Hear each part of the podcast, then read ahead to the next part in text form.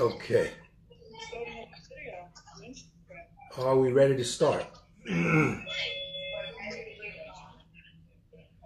me see if I can mute all participants. Okay.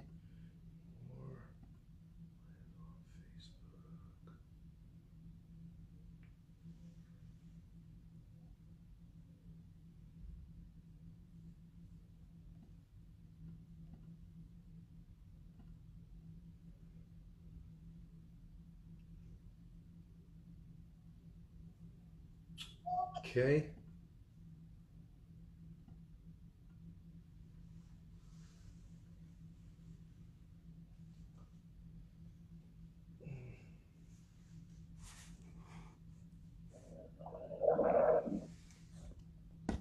Alrighty.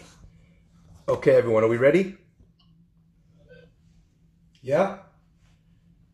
Okay, Yes, yes. let's put this on speaker Yeah. view. Ready, ready, ready. Yes, ready. Yes, ready. All right. Yes, yeah. Okay, excellent. Let's get started.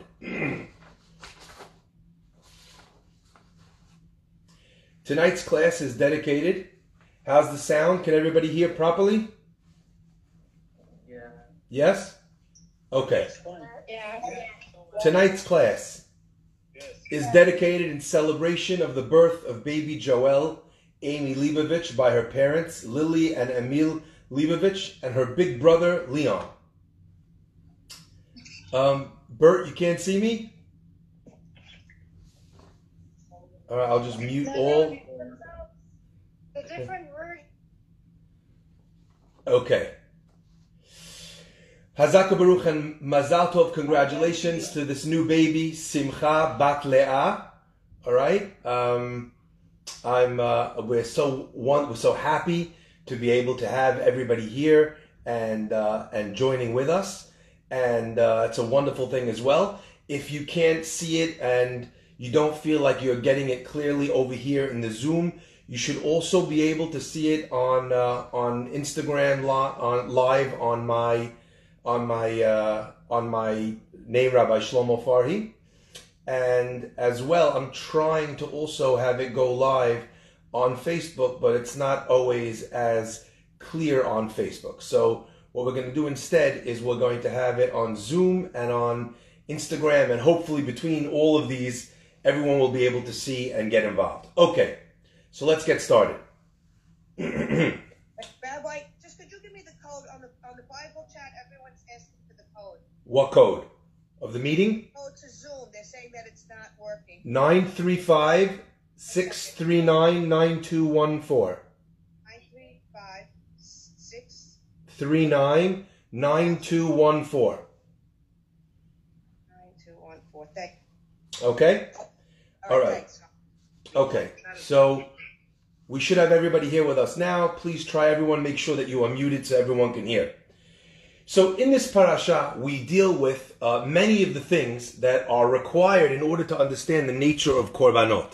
So as an example, the beginning of the parasha will tell you about the animal, the sacrifices. It will tell you as well about the nature of uh, of the uh, min, minachot, that someone who couldn't afford an animal, instead they could bring birds, and if they couldn't bring a bird, they couldn't afford that either.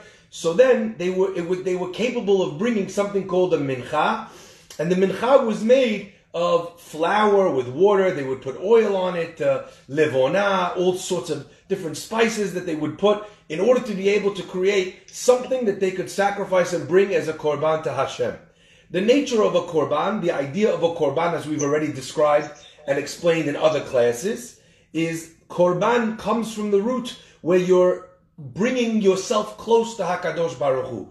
One way is that when a person sees the sacrifice that they're bringing, they think to themselves, you know what? That really should have been me. I didn't do the right thing. I'm, I'm not the right way. I could be better. And you know what? Since this animal or since this bird or since this min, mincha is now being brought to God as a special korban, a special sacrifice, I also think to myself that maybe there's something for me to better myself in as well. However, and this is where it gets very interesting. The pasuk gives a little bit of a left turn in chapter 2, verse number 13. And that is going to be the focus of our learning tonight. V'chol korban minchatecha, and all of the korbanim, all the korbanot minchatecha of your menachot, it also applies to all the korbanot that you would bring that are not menachot. Bamelach timlach, you must put salt upon those korbanot. Melach elokecha, and do not forget the melach, the salt berit elokecha, that is the covenant of your God. Me'al minchatecha al kol korbanecha, on all of your korbanot, takriv melach. You must sacrifice melach. Now, a couple of things. Let's kind of go over the pasuk again and see what the pasuk says, and hopefully together we'll be able to work out what's being taught to us in this remarkable pasuk. On all of your korbanot, you have to put salt on them.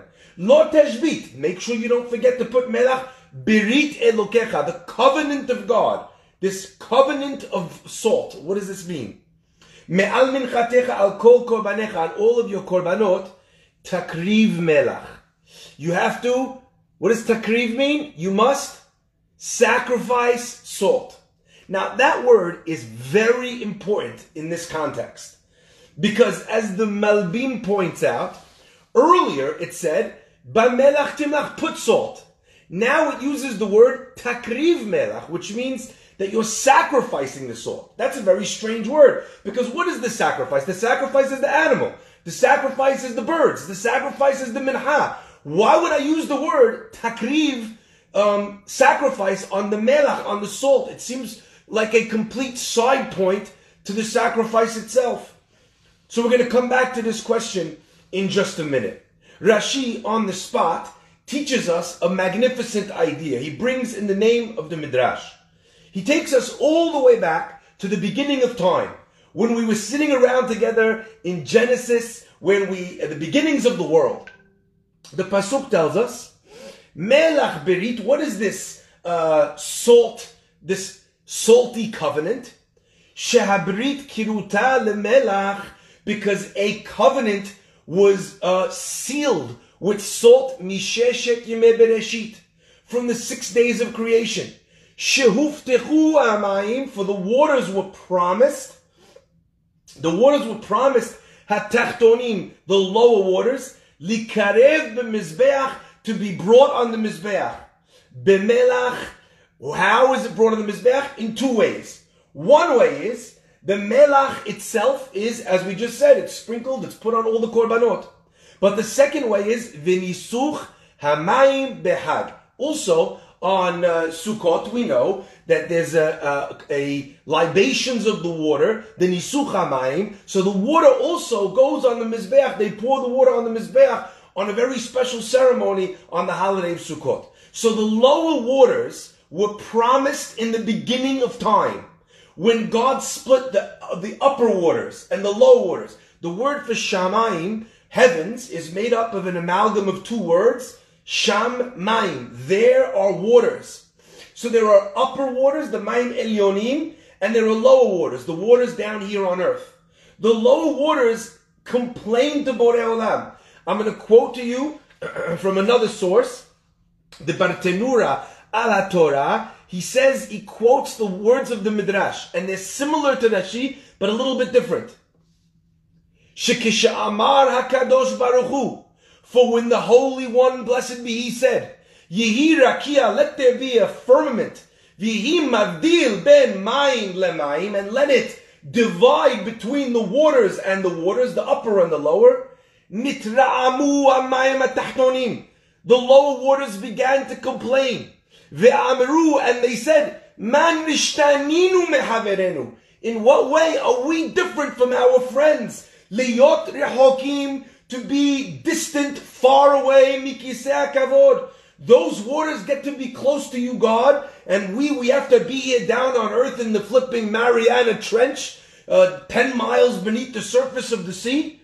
Ve'az, and when they complained in this way, Hiftichana Kadosh Baruch Hu, God promised them, Likarev b'mizbeach, that they would be put on the Mizbeach, they would be drawn close through the Mizbeach. Bemelach, v'nisuch b'chag, through the salt and through the waters. Hachi ita b'midrash. Now it's fascinating to think that we know the Bet HaMikdash is the place where heaven and earth are united. That's why all the prayers on earth that we pray, we turn and we face the Bet HaMikdash because that is the place where physicality ascends to spirituality. It's where all the prayers of all the Jews in the entire world, our prayers have to go there to ascend to heavens. Which is why when we have a chance to go to pray by the Kotel, where we have a direct line, literally and figuratively, our prayers feel so strong there. You've all felt it. I'm sure you, you will agree. So therefore, Hakadosh Baruch Hu says, "What waters you felt separated from me in the beginning of time? You complained that you were distant from the Kisei Kavod. God says you're going to be brought to the Mizbeach, and you will be mikurav. You will be sanctified, sacrificed, but also brought close unto me once again." So all of this is very beautiful.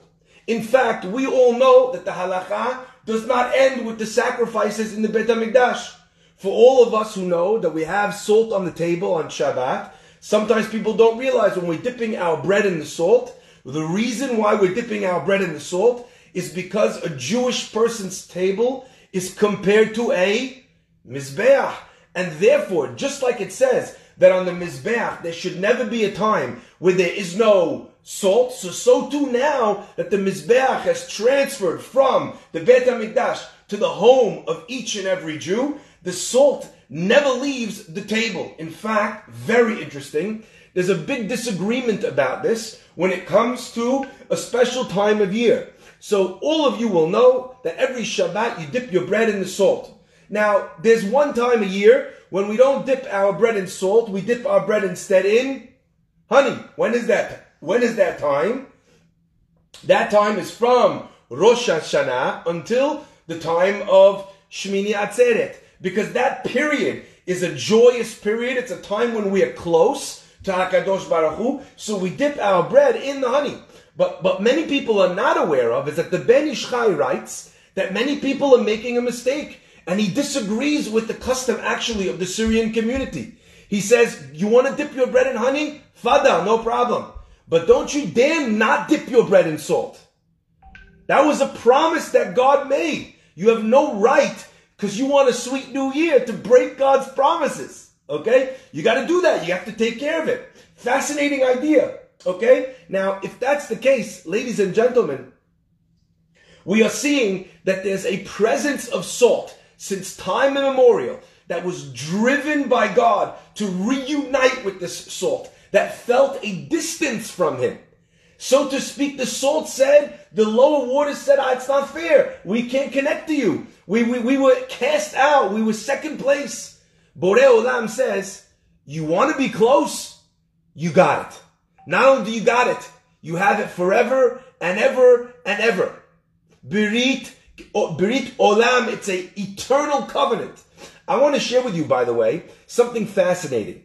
There's two other places in the Torah that are called Brit Melach, the covenant of salt. One is when we're talking about the gifts that are given to the Kohanim. It's called Brit Melach, nothing to do with anything. Also, you know where else we find this idea of Brit Melach? When it comes to the, the Melachim, the kings of King David. Also is called in the Navi Brit Melach. In each place, the Mefarshim ask, what does Brit Melach have to do with this? And they all say the same thing. That just as Brit Melach is eternal, it's forever and ever, so too is the covenant between God and the kings of Judah. So too is the covenant between God and the Kohanim.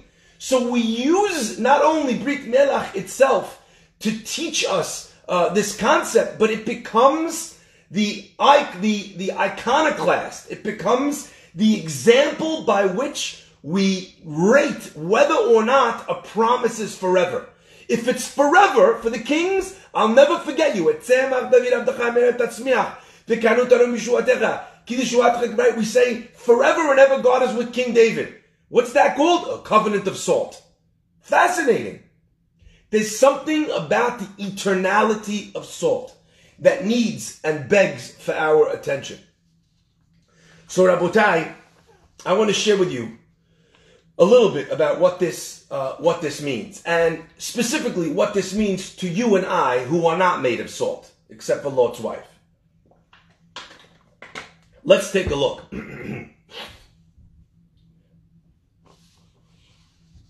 the the Bechor Shor, who is a commentator, he goes one step deeper and he explains as following as follows. Why is it that Melach, that salt, got this covenant? Melach davar hamitkayem. Salt is something that lasts. So since God knew that salt was something that lasts, He gave us this covenant, this mitzvah, That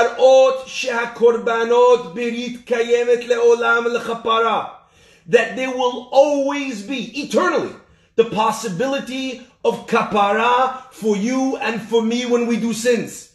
The same way Brit, that Melach exists forever, God said Korbanot exists forever. I remember my sister, she used to do a kindergarten in the Syrian community. And there was this one girl, I'll never forget her name. My sister used to tell us a story. This girl called Caroline, Abu's little kid, four years old, little pint-sized kid. She used to come every day in the most beautiful dresses. Everyone's wearing, you know, jeans and a t-shirt. The little kids in kindergarten. This kid came every day dressed to kill. Wearing pity, bimmy, petit, bateau, mabarif. I'm probably outdated already with the fancy kids' clothes. Uh, Hashem should save us, Hashem. Okay, so this kid comes every day dressed like you can't believe it. She walks in one day with this magnificent dress on, and as she's playing, she gets some paint on the dress. My my sister, she stops breathing at that. She's like, you know, she's looking at this dress, thinking that she's now gonna have to pay for the dress. They're gonna go crazy. It's gonna cost her the entire uh, profit that she made the whole week. You know, just to pay for this one dress. Anyway, Caroline sees her that she's getting very nervous. She says to her, "Don't worry, kapara." This five-year-old kid don't worry, kapara. My sister looks at this kid, five years old. She was she knows what kapara is. That we all say when something goes wrong that it should be for a kapara instead of us getting punished. She says, "Do you know what kapara means?" And the girl says, "Yeah, that means that we got our dress dirty." Do you understand? Okay. So here we are, understanding from God that the concept of kapara, God says, "I want you to understand. I will always forgive you." There will never be a time, there will never be a place, there will never be a sin, there will never be anything that will cause me to be driven away from you. Magnificent. That is the Birit Melach, says the Bechor Shor. But I want to draw this idea even further. And he explains. We know that Akadosh Baruch Hu, he doesn't need the smell of a, you know, a beautiful, uh, how do you call it? Salt from, uh, you know, a, a, salty piece of meat. He doesn't need it. He doesn't need from us as well. He doesn't need the uh, uh, uh the the korbanot of the minachot. Ah, oh, fantastic. No, nothing like toasted bread. Delicious, right? There's no there's no obligation here in his in God's world for these things. So why is he having all these things, and why is it called reach nichoach? He says, Ela lezakot bahem et Israel. It's in order to bring us the zechut that when a person sins and does a korban, he's able to feel clean again. And listen to his example. Exactly the example of kapara. He says as follows. He says that when a person sins and he can feel like he's clean, he's got clean clothes on. Listen to the words of the Bechor Shor. He writes, when you have clean clothes, you pay attention to keep your clothes clean. When you have dirty clothes on, Nobody protects dirty clothes. Because the minute your clothing is anyway, it's dirty, what do you say? It's already nitlachlech, it's already dirty. Nah, whatever, I'll get more. It's like when you put on that smock to paint, it's already got paint on it. No one's nervous about getting more paint on a smock. Why? Because that's the whole point of it. It's dirty, that's how it is. Rabotai, listen to this. Therefore, says Hakadosh Baruch Hu, I'm going to give you these korbanot so that you can become clean once again. In the words of Shlomo Amelech, Shlomo Amelech used to say, "Bechol et," at all times. Yehiyu begadim levanim. Let your clothing be white. Shlomo HaMelech did not mean that everyone needs to wear a white shirt like a yeshiva boy. That's not what he meant. He meant that everyone should always see their clothing, their goof, their soul, their presentation to God. They should see themselves as pristine, as clean in the eyes of the Lord. And if a person sees themselves clean in Hashem's eyes, then when it comes time to make a mistake, they think to themselves, for me, lo yafe, ma bisir, sepas nicht. Okay? Sepas nicht, O Yiddish speakers. Ma bisir, O Arabic speakers. This is not for me. I'm better than this. I'm cleaner than this. And the very cleanliness ensures that the person stays on the straight and narrow. But when you think you're a crook, what happens? You act like a crook. You think like a crook. You do like a crook. So therefore, God gave us this unbelievable gift, the gift of korbanot, the gift of eternality, a covenant with us. Just like salt is a rock, it can sit there forever and ever and ever. So too, Rabotai, uh, with regards to all of us as well. And he ends with one more message, which is very germane to our time. He says, and so too do you find with tzedakah.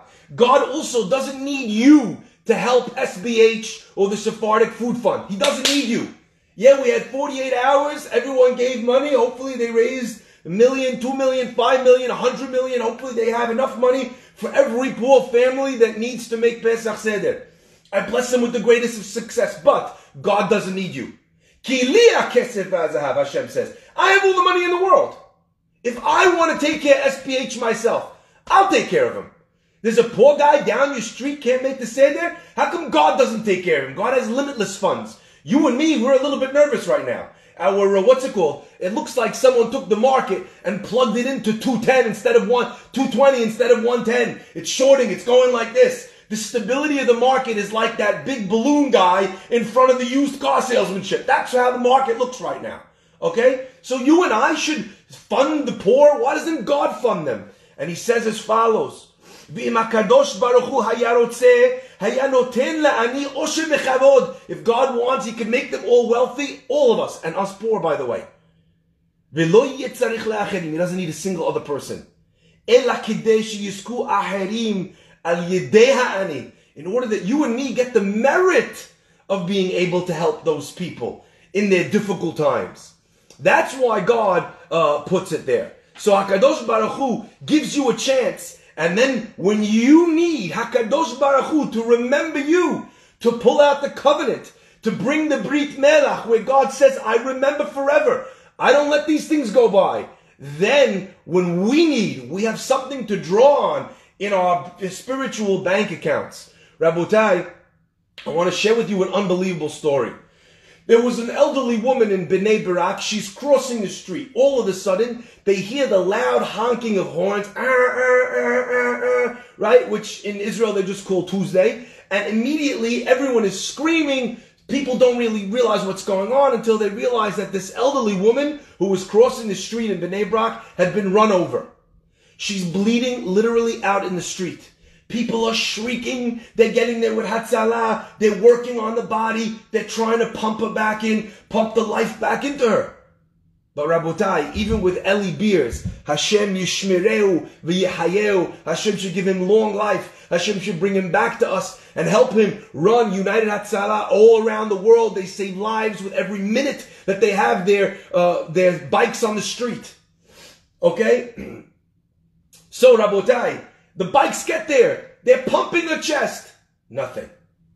The poor woman in the middle of the street, surrounded by bystanders, by bystanders of the uh, of the religious community in Bnei Brak, returns her precious soul to her maker. The police are called. They get there. They're surrounding the body.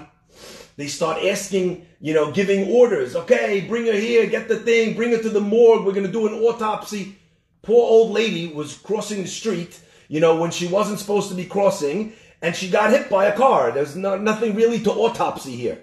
And the Jewish people, they know that halacha says that a person's not supposed to have it. Now, if there's, you know, uh, funky circumstances and we don't know what's going on we're trying to find the murderer or we're trying to find if someone poisoned their poor Aunt Betsy in order to get the portion of the will, okay, fine. Here, it's an open and shut case. So they start arguing with the police on that. What are you doing? Why do we need an autopsy? Give her the respect, Hazit. Her body is already hit by a car. Now you have to tear her open, disrespect the body.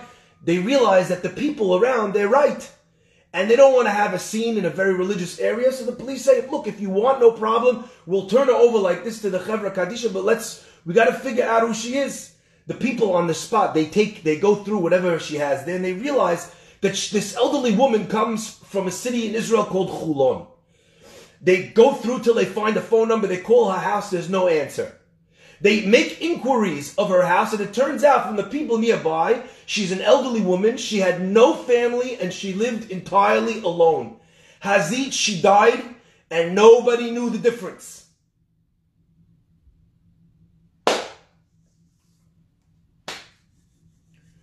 The people in Bnei Brak, they find out, they feel terrible. Somebody's died in their city, on their streets. They've done what they can to give kavod to the body. They don't want to get an autopsy done, but they bring her around and they decide that they're going to announce in the streets that everyone should come to this funeral. Has there should not be a funeral to a little old lady, even if nobody knows her, they don't even barely know her name. There should not be a person, a Jewish person who's buried alone, who dies and goes from this world to the next alone. The Jewish people, Mafi Mitlon, there's nobody like him. Within minutes, people are streaming in from everywhere. 100 people, 200 people, 500 people, 1,000 people. There are thousands and thousands of people at a Livaya of a woman that they don't even know her name. Are you proud to be a Jew? Mwah! Packed. They finish the funeral, they do the prayers, they bury her, and everyone starts to leave. There's only a few people there, and all of a sudden you see frantic. There's an older lady making her way as quickly as she can to the grave. One of the rabbis who dealt with the kivura sees an elderly lady running towards the grave. He thinks, Uli, Shema Israel, maybe this is someone from the family. He goes running after her. And before she can get to the grave, he stops her and says, Yamama. He says, Was this someone who was related to you? She said, No. Was it someone, he says, that was very close with you? She says, No. He says, Why do you look so anxious? You're running from the bus I could see to get here. Listen, Rabotai, to this. Listen to the Berit Melach, to the covenant of salt, how God never forgets. She says, This old woman, she wasn't so religious, but I remember her from back in the Warsaw ghetto. In the Warsaw ghetto, there were over nearly 500,000 Jews stuffed into a tiny part of the city. And the Nazis closed off the city with gates. And there were so many people living together that typhus broke out and it was dangerous to be on the streets. It was literally a plague, much worse than coronavirus. You caught typhus, you were dead. So there were bodies on the street of the city of Warsaw Ghetto that nobody would bury because they were afraid to touch the body. They were afraid that they would get sick from the person that died and they themselves would also die. And she says, and this woman, she buried a few of my siblings. And when I found out that she passed away and that there was no one here to be buried, I made the journey, even though I'm not an old, not a young woman anymore, to show that I remember and that I appreciated what she had done for my family all that time ago. Berit Melach. The God that never forgets, that ensures that this woman who was unknown, that there should be thousands of people, she should get a burial like the Sadeket that she was, but that nobody knew that she was. Unbelievable. And this is true, by the way, for you and for me throughout our whole lives. You know that famous line that says, no good deed goes unpunished? Where you do a mitzvah and then you find out and people start bothering you about it and, you know, and you just think, you know what, I wish they would know actually what I just got finished doing. Or when someone says, you know, I wish you would do more for the community. I, I think you could, you thinking me, I, I can barely breathe. You know, that's what you think. We think who's gonna see? It doesn't matter who sees. Borei Olam sees. Hashem knows when you were kind. And Hashem knows when you were humble. And Hashem knows when you were forgiving. And Hashem knows when you were generous. I sat in my father's shul one afternoon, one shaharit, excuse me, behind a gem of a man. A collector came from Israel. Hazid, I don't mean to put, you know, to dump on him. He had no money. He's worried about his family. I, I feel it. I get it. He goes up to one guy sitting in front of me, and every guy in Israel thinks that every guy in every one of our shuls, ma, they're James Bond, they're James Bond, lo, they're James Bond. That's what they say. They think that everybody is a some slick uh, whatever operator. They think that everybody is Bill Gates and that everybody is uh, Jeff Bezos. Why? Because we live in America. The guy comes up to this man in front of me, and I want to tell you, out of our community in Deal, he's not a wealthy man. He does not have a lot of money. He doesn't live in the wealthy area. He's kind, sweet, you know, uh, self-effacing to a fault, unbelievable man. And this guy comes up to him and he says, like this during the prayer. And the guy reaches in his pocket and he gives him five dollars, which was a nice donation for him to give, by the way. He doesn't have. The guy looks at the five dollars. He says, "Ata lo. Are you not embarrassed of yourself? Are you not humiliated by the fact that you could give me five dollars? Keep the five dollars. That's rikhla, You have to give me. Da, da, da. Anyway, my blood is boiling. I walk into the guy and I just say, "Excuse me, excuse me." I said, "Lech mi po." Excuse me. I'm watching this guy, poor guy. He goes from white to red to white again. The guy walks off. He's sitting there with the five dollars that the guy shoved back in his hand. And he's shaking. But he's not shaking from anger like I am. He's shaking from humiliation. To be made to feel poor by a poor man. And I said to this man, I said, as soon as the prayers are over, he said, no, no, it's okay. It's okay. He thought I was going to tell him, I'm going to go sort the guy out. I said, no. I said, as soon as the prayers are over, if you could please, I beg of you to put your two hands on my head and give me a beracha. Rabbi, I should give you a beracha. Why? He says, because I said, I never saw someone get humiliated like you just did and not answer back and not destroy the guy, eviscerate him, make him feel like the piece of garbage that he was. Granted from his own tzara, but to destroy someone like that in public while he's doing you a favor. You didn't open your mouth. I want your beracha, I said. Your beracha is so powerful. Please, can I have your beracha?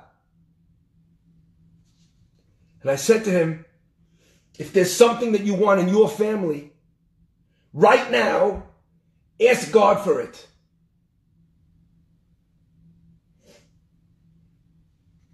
I can't go into it because if I go into what he asked for, some of you might know who he is. But I will tell you that something that he was waiting for for years, Borei Olam answered his prayers that week. Birit Melach. You try and come close to me with your actions. Hashem says, I'll never forget it. Never. For eternity, it's going to be there. Not only that, it's going to become the word in the dictionary that the Torah uses to describe eternity. You know that covenant I have with the Kohanim and with the kings? You know what I'm calling it? The Brit Melach. Wow! Rabotai, but it goes deeper. I asked you earlier that the Malbim, he expresses that the word in the Pasuk is curious. It says, Make sure you put melach, salt on the korban. Got it. With you. Lo tashbit melach. Meloach timlach. It tells me twice. Make sure you put the salt on. Don't forget. Twice. Amazing. Shabbat it tells you twice. Zachor and Shamor. Same thing. Put, don't forget, lo tashbit. But that's not enough for the pasuk. The pasuk comes all the way back and says, Al kol korbanecha takrib melach. Sacrifice salt. And we ask the question, why would we use the word sacrificing salt? The salt is not the sacrifice. The other thing is the sacrifice. But I need you to hear something remarkable. I'm putting together the words of the Malbim together with the words of the Tur Ha'aruch. The Tur says, V'chol korban minchatecha b'melach timlach. Why does it say, Ketiv lashon yachid, Bamelach not bamelach timlechu. Singular. It says you, singular. You should put salt on. Ki al habe'alim. Because it's referring here to whom? Who puts the salt on the korban? Not the Kohen, the owner of the korban. Sheizkir b'tichilat perasha that was mentioned in the beginning of the perasha ואם מנחת מרחשת קורבניך, and if you have a mincha מרחשת, which is a thicker one, והטעם, and what is the reason that it's said this way? It's telling me that the Baalim, the owner, should put the salt. Ready for this? כי המליחה כשרה בזר. Because b'melicha, the salting, is kasher bizar. What does that mean? I know that not everybody here learned kodashim, zivachim, menachot. You might not have learned the halachot of korbanot. But who's allowed to bring a korban on the mizbech? Only a kohen. Let's say I'm a very religious Israel. Okay? I want to bring my korban on the mizbech. Mutar asur. Asur. Very, very t- terrible punishment for me to be makriv, to me, for me to bring a sacrifice in the Bet HaMikdash. I can't. There's certain things I could do. As an example, shechita of the animal, kasher bezar, no problem. A foreigner, i.e. a Yisrael, not a Kohen, is allowed to do the shechita. But to bring the korban, only the domain of a Kohen. Fascinating. It turns out, says the Malbim, and according to the Tur, what we're adding over here, that this word, b'melach, timlach, what it's telling you is that the Be'alim could put the melach. The owner of the Korban, the Yisrael, he could put the salt. And now you understand why this word, takriv, sacrifice, was brought specifically on the salt. So that every single Jew, whether he is Kohen, Levi, Yisrael, whether he is a Sadiq who's bringing a Korban Pesach, or he, was, is a Rasha that is bringing a Korban Hatat, even if he's someone, even if it's Korban of a woman potentially who's bringing a Korban of a Sota, the worst of Am Yisrael, the owner is able to add the salt, and through that, the owner themselves, Takriv Melach, is capable of bringing the sacrifice, of bringing a korban, a mechanism of closeness, of reunion between themselves and Hakadosh Baruch Hu b'chvodo be'atzmo. Unbelievable. Borei Olam doesn't bear grudges. Borei Olam doesn't say quarantine. Borei Olam says, you want me, I'm here, Rohi, let's go, come. Fadal. There was a man whose name was Yaakov Haziza. Not Hazita, that means something else. Yaakov Haziza lived in a moshav on the border of Lebanon, Lebanoni. Okay? And he was the only religious person on his whole moshav. I think it was called Or Yaakov. I, I forget. I can double check later if someone wants to know. He's living in this moshav. He's got three partners. The three partners are not religious. He's the only guy who's religious. Together, they chipped in to buy some, uh, what's it called? Some uh, machinery. And they took this machinery and they decided that they're going to cut the, what's it called? The crops that they had with this machinery and then they'll return the machinery after three days. Anyway, this religious guy is sitting there. All of a sudden, they turn up. What day did they turn up with the machinery? They turn up on Thursday. They have Thursday, Friday, Shabbat. Okay? And then they got to return it. They said to him, look, we've already decided who has the machine. I have it on Thursday. He has it on Friday. You have the machine on Shabbat. He says, why'd you give me the machine on Shabbat? We're partners. You wanted to rent the machine. You're charging all of us. It's going to cost me a fortune now. I can't, I can't do the, I can't, uh, you know, harvest my stuff on the day of Shabbat. You know I'm religious. You know I keep Shemitah. You know I keep uh, Neta, uh, Neta Revai, Orla. I keep all the halachot. Why, why are you doing this to me? They said, this is what we decided.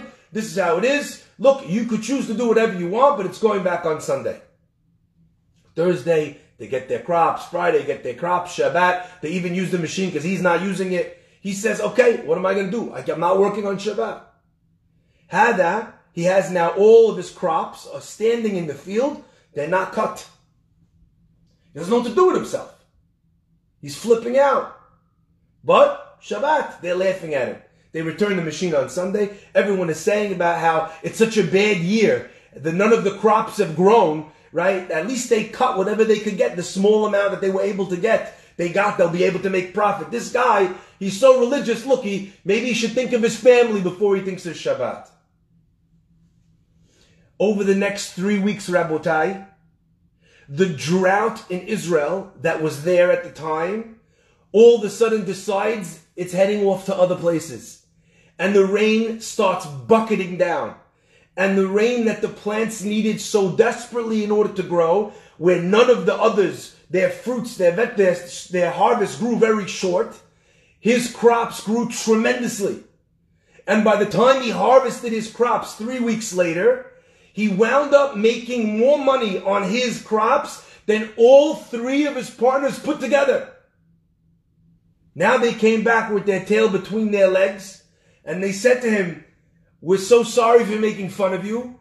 It seems clear that Borei Olam is on your side. Maybe you could teach us a little bit of the laws of how to respect God with your field, with your farm, with the, your produce. He says he's got tears in his eyes. He's been waiting all his life for his friends to come around. He says, absolutely. He says, why don't we arrange um, in the little Bet Midrash that we have in the kibbutz? Why don't we arrange in the Bet Midrash? You guys, every night, you gather at the end of the day, you go to the social hall and you play cards, you play poker. Come instead to the Bet Midrash and I'll teach you. One night we'll learn a little bit about Shabbat, about planting, about harvesting. Next, next we'll learn about Shemitah. Next week we'll learn about this. Anyway, they all decide. First, a couple of his partners, because they saw the guy did better than all of them. Against all logic. Brit Melach. They all start coming. First it's five, then it's ten, then it's twenty. Soon, all of the men of the Yishuv, instead of being in the social hall playing cards, where are they? In the Bet Midrash with Yaakov Haziza. One night, they just finished learning and they hear an incredible explosion. They're on the border and sometimes they shoot across the border missiles. And a missile does a direct hit on the Moshav. They run, everyone is going crazy, running to their houses, trying to find to see if their family's okay. Shtabach Shemu, everyone's okay. But they can smell the smoke. Something was hit. They run around the Moshav and then they realize that the social hall where they always would play cards every night, which was now empty because they were all in the Bet Midrash with Mr. Chaziza, was destroyed beyond any recognition. The entire men of the group would have been wiped out in one shot. Every one of their wives' widows, every one of their children's orphans, Barmanan. Birit Melach. One Jew could save not just himself, but he could save his entire village by bringing them the Kedusha, the Tahara, the beauty of mitzvot, by connecting them once again with God. And I want to ask each and every one of you, maybe it's your turn to be Yaakov Chaziza for your friends and for your family. Maybe it's my turn. Maybe I got to get them into some Torah classes. Maybe, maybe I got to get them to start keeping Shabbat. Maybe I have a chance to do something like this. And Rabotai, Borei Olam does not forget. It's a very, very sad thing that I'm about to share with you. In our community, in the Safra Synagogue of Manhattan, we have something that I'm very, very proud of. And it's something that's very, very sad for me to talk about tonight. Because just like in the beginning of this story, we've also had a very unfortunate story happen this week. There was a man who would come to our Bet Knesset. His name was Eliyahu Moshe Weiss. And he would come in with his briefcase. Always with his briefcase. And people did not understand why he always wore his briefcase. And the reason is because Eliyahu Moshe was homeless. He was a homeless gentleman. Lots and lots of people tried very hard to find him a place to stay, to get him a job in our synagogue. Everyone was nice. People took him home on Shabbat for Friday night dinners. People made sure someone in our community put him up in a hotel for a week. He came to me to tell me he didn't remember what it felt like to have a warm shower. We have a tzaddik in our community called Avram who was putting him up in an apartment in Brooklyn. He gave him an apartment. But he was a restless man. He didn't want to be. He wanted to be in a place that he wanted to be. He wanted a job that he wanted. But what he needed more than anything else from people was respect. And on the first night of Hanukkah, in a very fancy synagogue called the Safra Synagogue of Manhattan, the first night when you give someone, an honorable person, to light the menorah, to represent the community, I'm so proud of our community that the person who lit the candle on the first night of Hanukkah this year was Eliyahu Moshe Weiss. And he was so proud of that. And on Purim, he mentioned it to everybody that would listen. A homeless man, he says, with no money, and all these rich people here. And who does the rabbi, who does the gabbai pick? Who gets the honor? Who'd they give it to? Me. Gave it to me.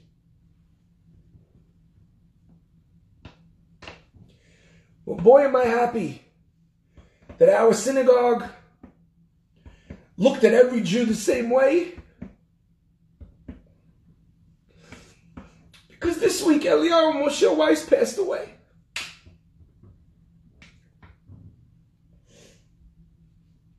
But he passed away having been made to feel like he was one of the gang. In a beautiful synagogue. In a wonderful place. In a place that Edmond Safra Alava Shalom would have been so proud of. Because he also used to give the nobodies the time of day. He took his fur coat off once and gave it to a homeless person outside the bank. And I called his son the morning after we found out that he passed away, only to find out that the Sadiqim from our community had got together along with the people from Rabben Shimol's community, Hashem and they paid the money for his flight to go back and be buried in Eretz Israel. What would we give for one more Shabbat? To have you with us with your briefcase, to honor you with an aliyah. But I know that Borei Olam is not going to forget our kindness. And I know that Eliyahu Moshe He's making trouble already up there. And he's telling Borei Olam, you can't do this to these people.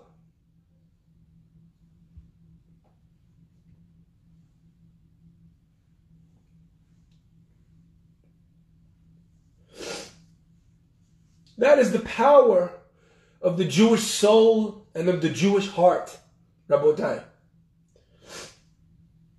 I'd like to end with one thing, one idea. There was a woman whose name was Yafa. And Yafa went to a makolet in Israel one Friday, th- excuse me, Thursday afternoon. She turns up Thursday afternoon and she's shopping for what she needs for Shabbat. Her daughter Hannah is sitting there in the front next to the makolet. She says to herself, you know what? The kid is having a great time. She's playing in the mud. She's running around with the other kids. She'll be fine. I'll be out before she knows it. Mother goes inside, and after two minutes, she hears a scream.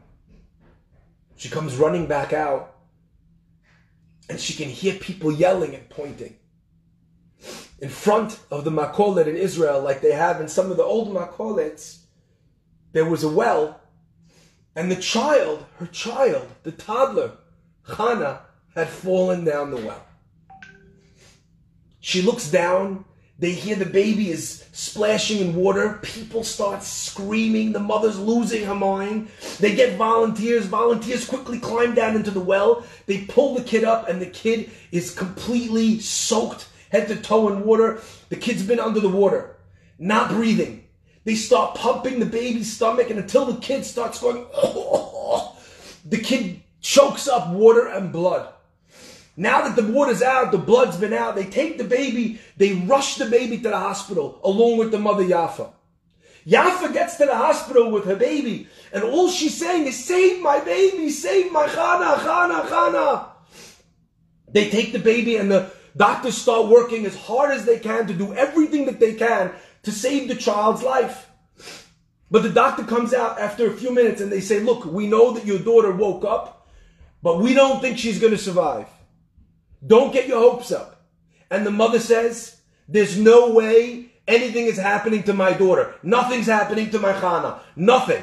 My daughter Chana is going to be okay. And the doctor's trying to make her understand. Slicha giveret, at lo tofeset et. You're not understanding the reality.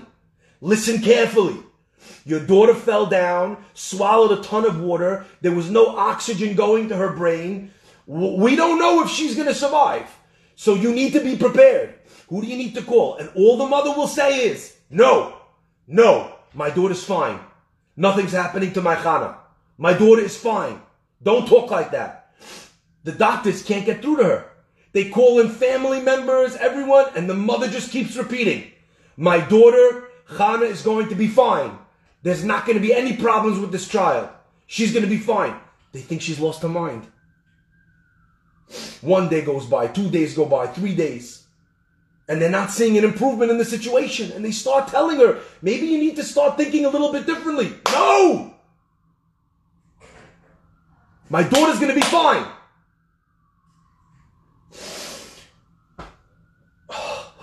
Okay. What are they to say? They're thinking they're to need to hospitalize the mother soon.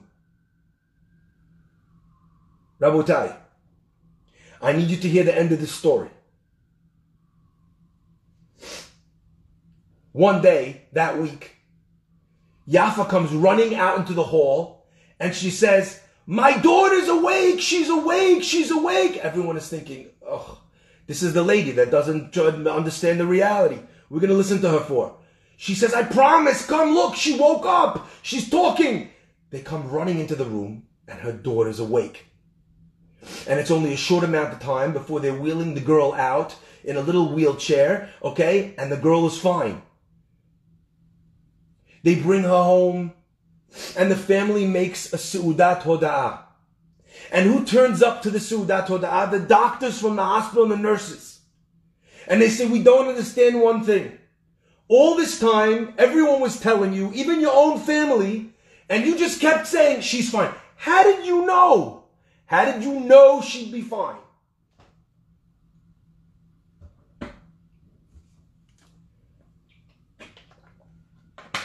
The woman says, I'm a poor woman.